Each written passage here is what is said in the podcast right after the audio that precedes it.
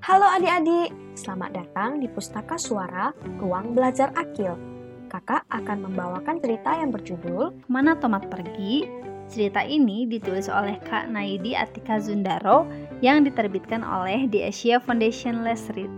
Yuk kita simak. Ada banyak sayur di kebun Kirin. Ada jagung, wortel, juga tomat. Kirin selalu menyirami sayur-sayurannya, kecuali tomat.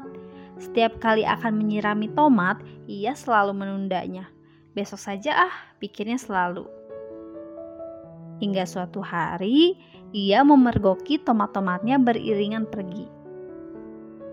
Ke mana mereka pergi? Kirin memanggil. Namun tomat-tomat terus berlari. Wah, tomat-tomat masuk ke lubang. Apa yang kalian lakukan di sini? Tanya Kirin. Kami harus merawat teman-teman kami yang sakit, kata tomat yang paling besar. Oh, ternyata banyak tomat kurang gizi. Pasti karena Kirin kurang merawat dan menyirami. Aku janji tak akan lagi menunda-nunda. Maaf ya, kata Kirin. Kirin menanam biji-biji tomat dan merawat mereka. Ia tak lagi suka menunda-nunda.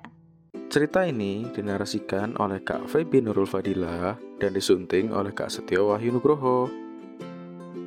Buku Suara merupakan program yang diinisiasi oleh Ruang Belajar Akil untuk memberikan media alternatif bagi siapa saja yang membutuhkan.